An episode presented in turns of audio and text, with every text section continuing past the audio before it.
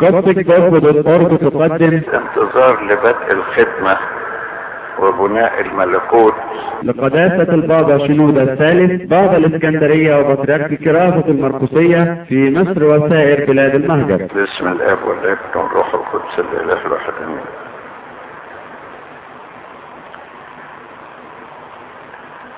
السيد المسيح صعد إلى السماء وكان قد وعد التلاميذ أن يحل عليهم الروح القدس. ومرت عشرة أيام إلى أن حل الروح عليهم. والعشر أيام دي ما في شك كانت أيام انتظار.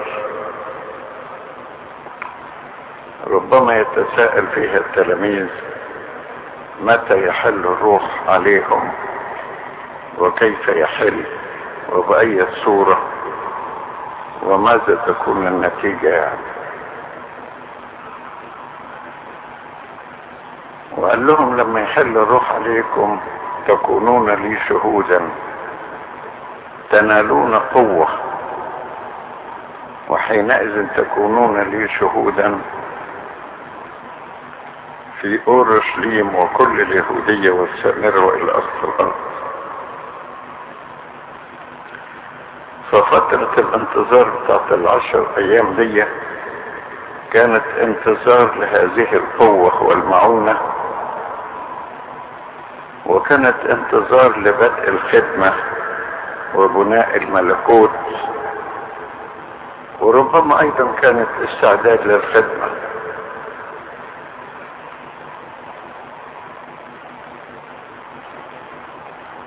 ولعل التلاميذ في فترة الانتظار اللي فيها غاب عنه المسيح والروح القدس لسه ما حلش. طبعا كانوا واثقين إن الله لابد سيعمل وكانوا واثقين أيضا إن الله يعمل في الوقت المناسب حسب حكمته ولعله مرت في ذهنهم صور كثيرة عن مسألة الانتظار التي انتظرها رجال الله من قبل.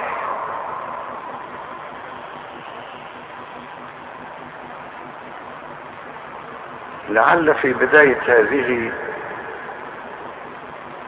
إن وعدت حواء بأن نسل المرأة سيسحق رأس الحي. وانتظر البشر متى يأتي نسل المرأة الذي يسحق رأس الحي. صحيح طالت الأيام مدة طويلة. لكن أخيرا جاء من نسل المرأة من سحق رأس الحي. والمدة الطويلة التي مرت كانت تمهيدات لمجيء السيد المسيح. وتمهيدات لإعداد أذهان الناس وقلوبهم لفكرة الفداء وفكرة الخلاص. وأيضا كانت فترة لإعداد الأشخاص اعداد يوحنا المعمدان الذي يهيئ الطريق قدامه واعداد القديسة العذراء التي تلده واعداد للجو كله. فصحيح مرت مدة طويلة لكن كانت للخير وللإعداد. ولم تنتظر البشرية عبثا بل تم وعد الله وسحقت رأس الحي.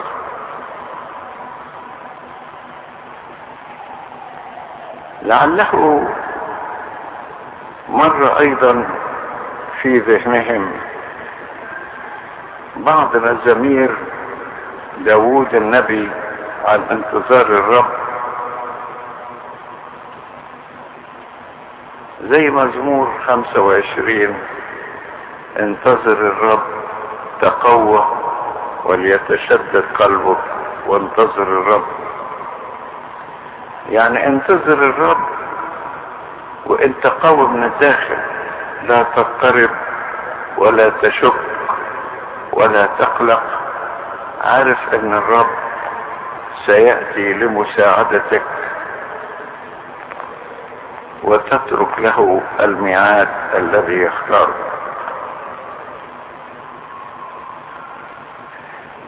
وداود جرب هذا الأمر فقال انتظرت نفس الرب من محرس الصبح حتى الليل.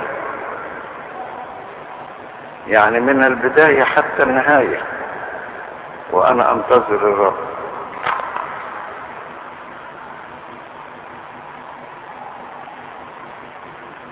واشعيا النبي يقول أما منتظر الرب فيجددون قوة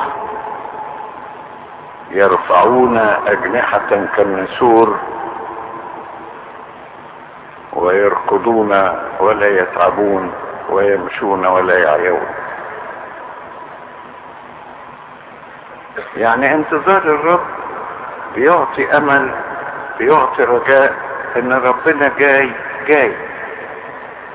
وهيعمل عمل هيعمل عمل. فما تقلقش.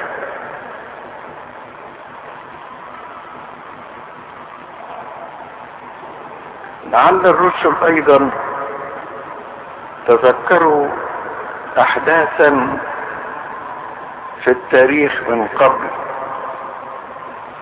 كيف انتظر البعض الرب؟ يعني يوسف الصديق هاج عليه إخوته وحسدوه ورموه في البئر وحرموه من قميصه الملون وباعوه كعبد. وعاش كعبد فترة في بيت فوتيفار لكنه كان ينتظر الرب إيه الدليل على إنه ينتظر الرب كان في ذهنه الأحلام التي حلمها من قبل وراسخة فيه إن في مستقبل هيجيله بس إمتى مش عارف. ومع إنه خدم بكل إخلاص في بيت فوتيفار دبرت له مكيدة من امرأة سيده وألقي في السجن وفي السجن أيضا انتظر الرب. إلى أن جاء الوقت. اللي ربنا نقله فيه من السجن حتى صار الثاني في المملكة. لو إن صلوات يوسف الصديق في الأول على إن ربنا يحل مشكلته. لو تحققت من أول الأمر ساعة إخواته كان زمانه لا يزال راعي غنم بسيط. لا يزيد عن هذا الأمر شيء. لكن ربنا قال له معلش تخش في المقبرة وتلتحق بالنار وينتهي الأمر إلى خيرك بس انتظر الرب. ربنا له طرق كثيرة في العمل. إحنا ما نعرفهاش. لكن نعرف أنه حكيم في تصرفه. ونعرف أن الله صادق في مواعيده. وأنه لابد أن يأتي ولو في الهزيع الرابع من الليل.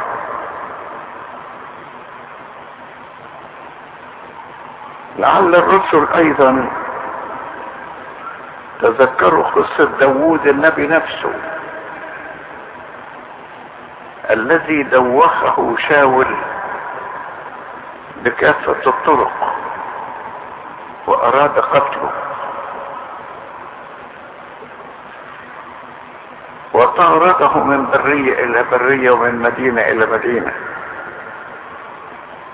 ولعل داود كان يصرخ للرب ويقول له كثيرون قاموا علي. كثيرون يقولون لنفسي ليس له خلاص بإله. يقول له اصبر انتظر. كل حاجة هتمر مظبوطة. هتشوف النهاية فيما بعد.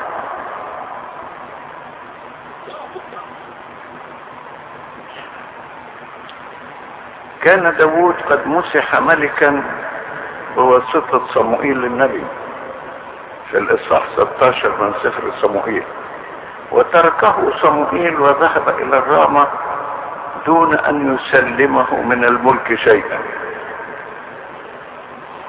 وجد نفسه ملك بلا مملكة ومضطهد وتعبان. لكن انتظر الرب. انتظرت نفس الرب من محرس الصبح حتى الليل. وأخيرا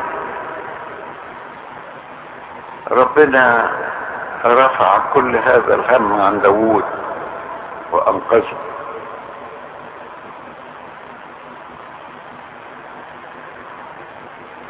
إمتى؟ دي مسألة ملهوش إنه يسأل عنها. أحيانا كانت تتعبه الضيقة.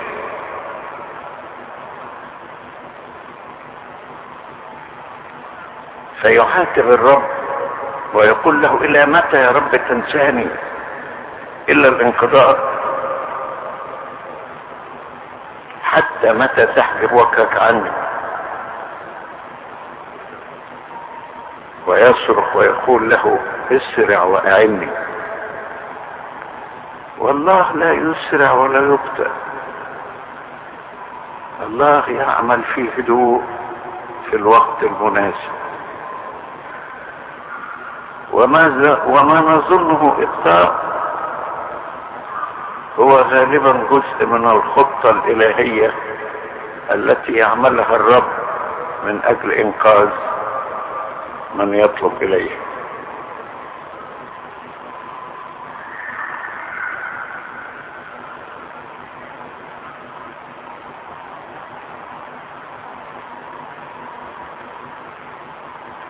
لعلهم أيضا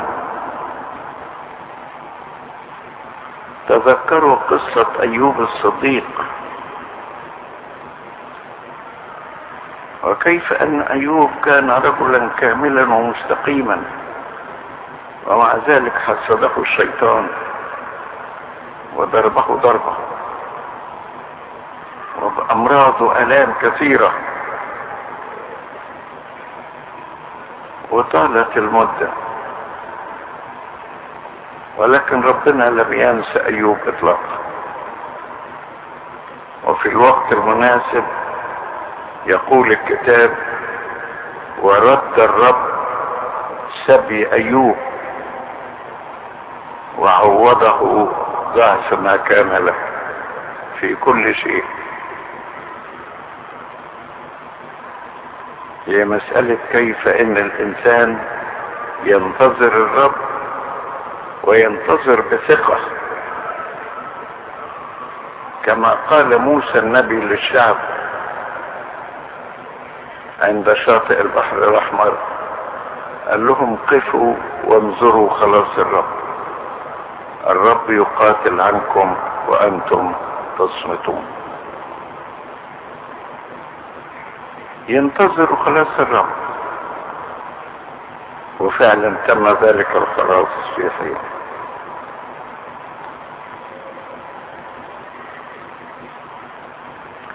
كل هذا لعله قد مر في أذهان التلاميذ وهم ينتظرون الرب متى يحل الروح القدس عليهم.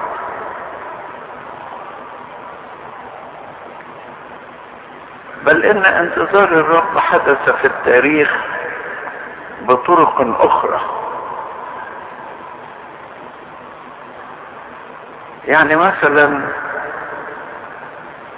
الدولة الرومانية كان موقفها صعب جدا على المسيحية. ومجموعة كبيرة من الشهداء تم استشهادهم في ذلك الحين. ولكنهم كانوا ينتظرون الرب. وفي الوقت المناسب الذي أراده الله تحولت الدولة الرومانية نفسها إلى دولة مسيحية. وزال كل التعب القديم.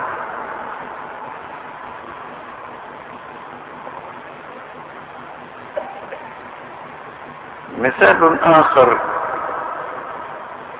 في روسيا. عاشوا الضغط السوفيتي سبعين سنة في وثنية في إلحاد. لم يكن أحد يجرؤ أن يعلن إيمانه. ومع ذلك انتظروا الرب. وبعد نهاية السبعين عاما انقرضت هذه الشيوعية من روسيا وعاد الإيمان أقوى مما كان.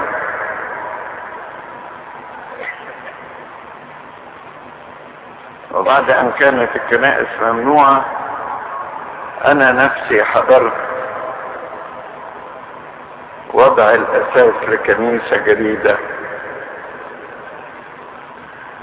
في موسكو.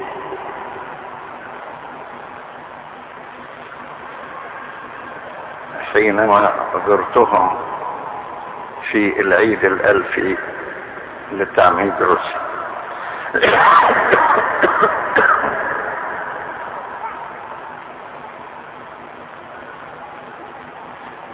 المهم أن الإنسان فيما ينتظر الرب لا يقلق ولا يتضايق ولا يشك لأن الشيطان ممكن ينتهز الفرصة ليبذر شكوكا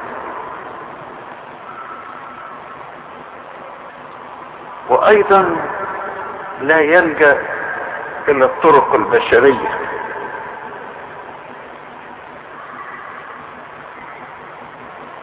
إبراهيم أب الأباء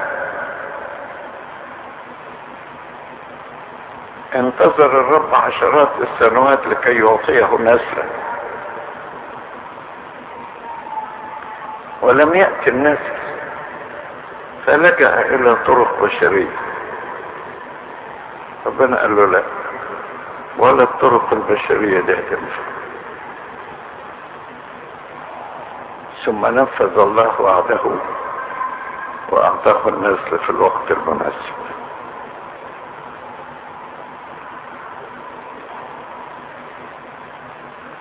مضار عدم الصبر هو القلق والشك باللجوء للطرق البشرية والتعب النفسي.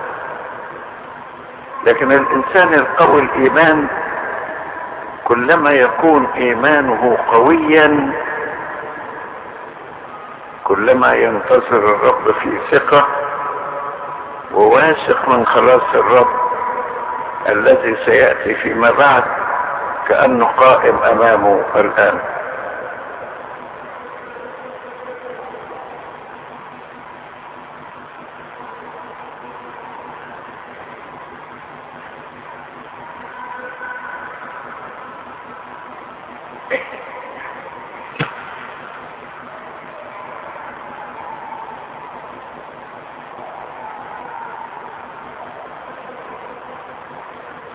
مبدأ انتظار الرب هو مبدأ هام في الحياة الروحية.